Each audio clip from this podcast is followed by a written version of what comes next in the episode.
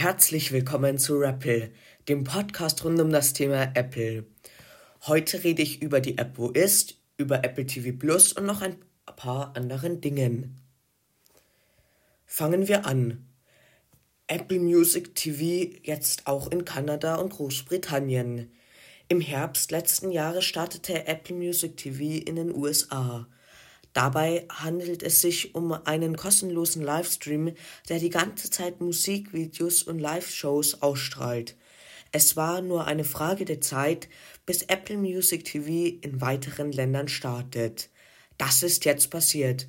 In Deutschland müssen wir allerdings noch weiter auf den Startschuss warten. Fahren wir fort. Samsung verstärkt seine Bemühungen, iPhone-Kunden für sich zu gewinnen. Die neueste Aktion zeigt sich mit einer neuen Website namens iTest, die das iPhone wie ein Samsung-Smartphone aussehen lässt. Web-App bewirbt Android auf dem iPhone. Samsung hat eine neue Website ins Leben gerufen, die es iPhone-Nutzern ermöglicht, in Android hineinzuschnuppern. Ermöglicht wird dies mit einer Web-App, die Android simuliert. Wie Samsung erklärt, will man so einen kleinen Vorgeschmack auf Samsung vermitteln. Wenn man die iTest-Website besucht, wird man aufgefordert, eine Web-App zum Homebildschirm des iPhones hinzuzufügen.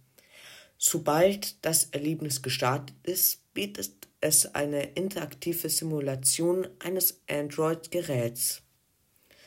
Nutzer können in der Web-App den Galaxy Store durchstöbern, das Design ihres Android-Systems ändern und andere Funktionen erkunden, die auf Galaxy-Geräten verfügbar sind.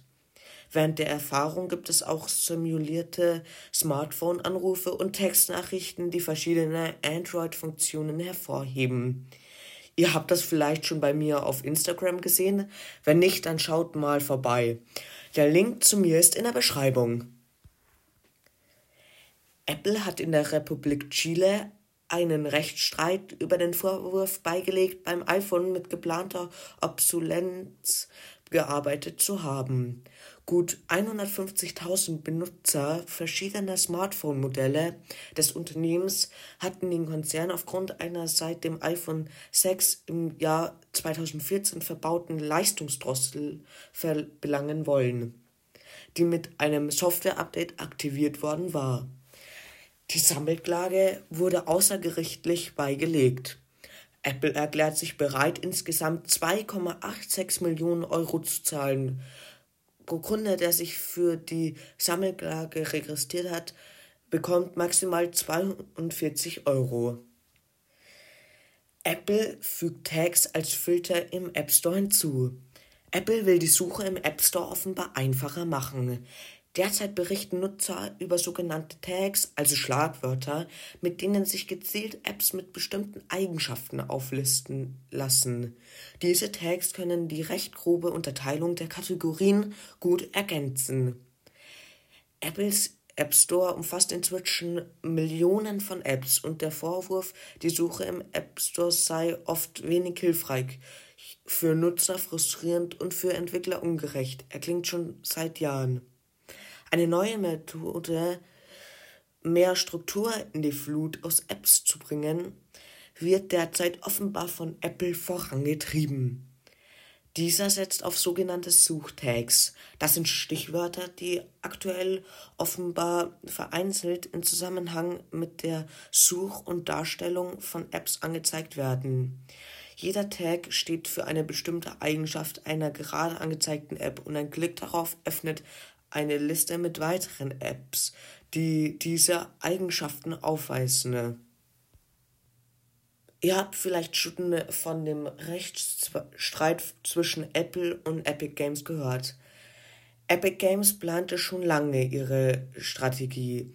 Im August 2020 entfernte Apple Fortnite aus dem App Store, nachdem ein Update das in App-Kaufsystem des App Stores umgangen hatte. Seitdem ist ein Rechtsstreit zwischen Apple und Epic Games entfacht. Im Vorfeld der bevorstehenden Gerichtsverhandlung hat Apple nun 500 Seiten an Dokumenten eingereicht, die im Wesentlichen Geschäftsunterlagen zusammenfassen. Dabei zeigt sich auch, dass Epic Games seinen Feldzug gegen den App Store anscheinend schon lange geplant hatte. Laut Apple hat Epic Games im Jahr 2019 PR-Firmen angeheuert, um an einer Medienstrategie namens Project Liberty zu arbeiten, die darauf abzielt, Apple als den Bösewicht darzustellen. Im September 2020 hat eine Richterin vermutet, dass Epic Games genau wusste, was sie mit dem umstrittenen Fortnite-Update taten. Fahren wir fort. Mit dem Startschuss für seinen Hey Spotify Sprachassistenten bereitet Spotify offensichtlich die Einführung eigener Hardware-Produkte vor. Ersten Nutzerberichten aus den USA zufolge lässt sich der Musikdienst jetzt um eine Hey Spotify-Option erweitern. Spotify hat sich nicht dazu geäußert, ob und wann diese Funktion auch für deutsche Nutzer bereitgestellt wird. Sobald die App da ist, findet sich in den Einstellungen der App ein neuer Schalter zum Aktivieren der dafür benötigten Mikrofonfunktion. Bei geöffneter Spotify-App lassen sich dann mit Hey Spotify vorangestellt Sprachbefehle rund um die Musikwiedergabe verwenden. Apple öffnet sein Wo ist-Netzwerk ab sofort für Drittanbieter, um verlorene oder gestohlene Gegenstände mit Hilfe von iOS, iPadOS und macOS-Geräten zu orten. Die ersten kompatiblen Produkte kommen von Herstellern wie von Moff, Belkin und Chipolo. Apple-Nutzer konnten die Wo ist-App Englisch Find Me bislang nur für Geräte wie die Apple Watch, iPhones und Co. nutzen, stellt das US-amerikanische Unternehmen mit dem jüngsten Update ein auf Drittanbieter erweitertes Netzwerk vor. Mit Hilfe des neuen Gegenstände-Tab innerhalb der App können zusätzlich Produkte hinzugefügt werden, die Apple vorab über das Made for iPhone Programm MFI zertifiziert und für die Ortung via Bluetooth und WLAN freigegeben hat. In einem ersten Schritt qualifizieren sich dafür vier Geräte der Firmen von Moff, Belking und Chipolo. Apple veröffentlicht die App Find My Certification Assistant. Die Kollegen von TechCrunch sind über eine neue Apple-App im App Store gestolpert. Diese hört auf den Namen Find My Certification Assistant. Sie ist bislang keiner Kategorie zugeordnet, noch findet man sie in den App Store Charts. Die App wurde nicht für Endverbraucher, sondern für Verwendung durch MFI-Lizenznehmer Made for iPhone entwickelt damit diese ihre Zubehöre mit der Wo ist-App von Apple testen können. Die Wo ist-App hilft Benutzern, verlorene Apple-Geräte wie iPhones, iPads, AirPods und Co. wiederzufinden. Die App ist außerdem bereit, bei der Suche nach kompatiblen Zubehörteilen von Drittanbietern behilflich zu sein. Die App ist natürlich in der Beschreibung. Apple veröffentlicht die Beta 7 zu macOS Big Sur 11.3. Die neue Beta folgt ein wenig mehr als eine Woche nach der Verteilung der vorangegangenen Testversion. macOS Big Sur 11.3 bringt unter anderem die vollständige Unterstützung für HomePod-Stereo-Paare auf den Mac. Apple veröffentlicht außerdem die Beta 7 zu iOS 14.5, iPadOS 14.5, WatchOS 7.4 und tvOS 14.5. Das iPad Mini mag vielleicht noch in diesem Jahr ein Update bekommen, ein neues Design aber wahrscheinlich nicht. Neue Leaks deuten die vermeintliche Gestaltung des iPad Mini 6 an und machen wenig Hoffnung auf große Auffrischungen. Das iPad Mini 6 ist dem aktuellen iPad Mini womöglich äußerst ähnlich. Einer der etwas bekannteren Leaker hat Bilder geteilt, die andeuten sollen, wie das iPad Mini der nächsten Generation aussieht. Diesen von Sony Dixon auf dem Kurznachrichtendienst Twitter verbreiteten Leaks nach sind keine nennenswerten Änderungen im Design zu erwarten. Zuvor war verschiedentlich über ein iPad Mini 2021 gesprochen worden. Dabei war von einem leicht größeren Display des kleinen Tablets von Apple die Rede. Das iPad Pro 2021 könnte mit einer Triple Cam kommen. Aktuell erwarten viele das neue iPad Pro. Es könnte aktuell Leaks nach mit einer Triple Cam ausgeliefert werden. Diese soll sich verschiedenen Annahmen nach an der Kamera des iPhones orientieren. Größte Neuerung des iPad Pro 2021 ist aber wohl das Mini-LED-Display sowie ein neuer, auf dem A14 Bionic basierender Prozessor. Ob das iPad Pro ab 2021 auch mit 5G ausgeliefert wird, ist noch nicht klar. Der Marktstart war lange für März erwartet worden. Es bleibt abzuwarten, ob es nun im April soweit sein wird. Die Links zu den Bildern sind in der Beschreibung. iOS 15 Konzept. Schon länger ist ein Always-On-Display für das iPhone im Gespräch, was auch schon des Öfteren Anklang in diversen Konzepten gefunden hat. Apple Lab greift das Gerücht auf, wobei er einen eher zurückhaltenden Einsatz vorsieht, bei dem man nur die Uhrzeit, das Datum und den Akkustand sieht. Auf Widgets, die das Wetter oder eingegangene Anrufe anzeigen, verzichtet er in seinem Beispiel. Ansehnlicher ist da schon die aufgefrischte Benutzeroberfläche, die in mehreren Bereichen von iOS-Anwendungen findet. So hat beispielsweise das Kontrollzentrum und das Multitasking-Menü einen neuen Anstrich erhalten. Insbesondere der Split-View-Modus mit zwei gleichzeitigen Apps sind schon gelöst. Auch die App Library soll ein aktualisiertes Design erhalten. Die Umsetzung würde das Umschalten zwischen einer automatischen und manuellen Anordnung der Apps ermöglichen. Die Möglichkeit der Querformatnutzung für alle iPhones wäre ebenfalls eine gute Neuerung. Edinburgh kauft 39.000 iPads für Schüler. Jeder Schüler in Edinburgh wird im Rahmen der schottischen Initiative Edinburgh Lands for Life ein iPad erhalten. Genau genommen wird ab September jeder Schüler zwischen 10 und 17 Jahren ein eigenes iPad erhalten. Jüngere Schüler werden ebenfalls Zugang zu iPads haben, aber die Stadt hat die Anzahl der verfügbaren Geräte nicht bekannt gegeben. Mit Apple Music for Artists hat Apple das Logo einer weiteren hauseigenen App einer bemerkenswerten Überarbeitung unterzogen. Die ehemals flache Verlaufsgrafik zeigt plötzlich Konturen und einen Prägeeffekt, der ein Stück weit an die Grafik alter iOS-Versionen erinnert. Die stille Änderung lässt sich als Hinweis auf ein mit der kommenden iOS-Version 15 verbundenes, überarbeitetes Erscheinungsbild von iOS deuten. Bereits Ende letzten Jahres hat Apple das Symbol der App App Store Connect in ähnlichem Stil überarbeitet.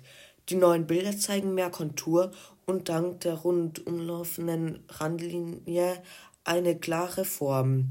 Damit steht die Tür für Spekulationen mit Blick auf das künftige Design von iOS offen. Mit der offiziellen Vorstellung von iOS 15 rechnen wir am Starttag von Apples Entwicklerkonferenz WWDC, die in diesem Jahr am 7. Juni beginnt. WhatsApp testet derzeit eine Möglichkeit, Chatverläufe zwischen einem iPhone und einem Android-Gerät einfach zu migrieren.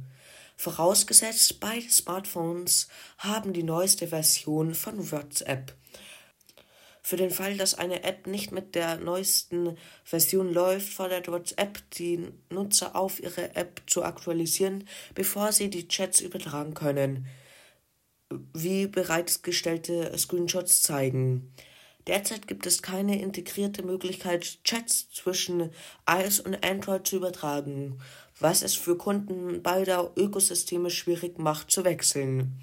Wie die WhatsApp-Experten erklären, gehört die neue Funktion zu Facebooks erklärten Ziel, eine Multigerätenutzung zu ermöglichen. Vor kurzem sickerte die Information durch, dass Nutzer ihr WhatsApp-Konto bald gleichzeitig auf bis zu vier Geräten nutzen können. Neue Apple Watch Herausforderungen im April. Im laufenden Monat geht es direkt mit zwei neuen Challenges weiter. Am 22. April gibt es die Earth Day Challenge und am 29. April findet die International Dance Day Challenge statt. In einem Interview mit Kara Swisher von der New York Times hat Apple CEO Tim Cook gegen Ende des Gesprächs einen kleinen Ausblick auf seine Karriere gegeben. Er sei in zehn Jahren wahrscheinlich nicht mehr bei Apple, ein Rücktritt sei aber nicht in Sicht. The Line. Apple kündigt neue Apple TV-Serie und begleitenden Podcast an. Apple hat angekündigt, eine Kombination aus einem Podcast und einer Apple TV Plus Serie namens The Line ähm, zu machen. Der Podcast macht den Anfang und ist ab sofort verfügbar. Die Serie wird im weiteren Jahresverlauf auf Apple TV Plus folgen. The Line folgt der wahren Geschichte des Navy SEAL Eddie Gallagher, der wegen Kriegsverbrechen angeklagt wurde, nachdem er mit einer Leiche im Irak fotografiert worden war. Gallagher wurde für Kriegsverbrechen angeklagt, später jedoch in allen Punkten freigesprochen. Die Schauspielerin und Autorin Adepero Dewey tritt der Besatzung der kommenden Serie Five Days at Memorial bei. So Verity. Apple hat im Ende letzten Jahres bekannt gegeben, dass sie sich die Rechte an der TV-Serie Five Days at Memorial mit John Ridley gesichert hat. Basierend auf dem Roman der mit dem Pulitzer-Preis ausgezeichneten Autorin Sherry Fink zeigt Five Days at Memorial die ersten fünf Tage in einem Krankenhaus in New Orleans nach der Landung des Hurrikans Katrina auf. Als das Hochwasser anstieg, der Strom ausfiel und es immer heißer wurde, waren erschöpfte Betreuer gezwungen, Entscheidungen über Leben und Tod zu treffen, die sie jahrelang verfolgten. Apple hat sich die Rechte an einer neuen Serie für Apple TV Plus gesichert. In The Crowded Room wird in mehreren Staffeln die Geschichte von Menschen mit verschiedenen psychischen Krankheiten erzählt. Wieder sieht Apple TV Plus damit einen Neuzugang entgegen, der fraglos keine Fans leichter Unterhaltung abholt. Wenn ihr mich noch nicht abonniert habt, dann macht es gerne und habt noch ein schönes Wochenende. Bis dann, euer Rappel.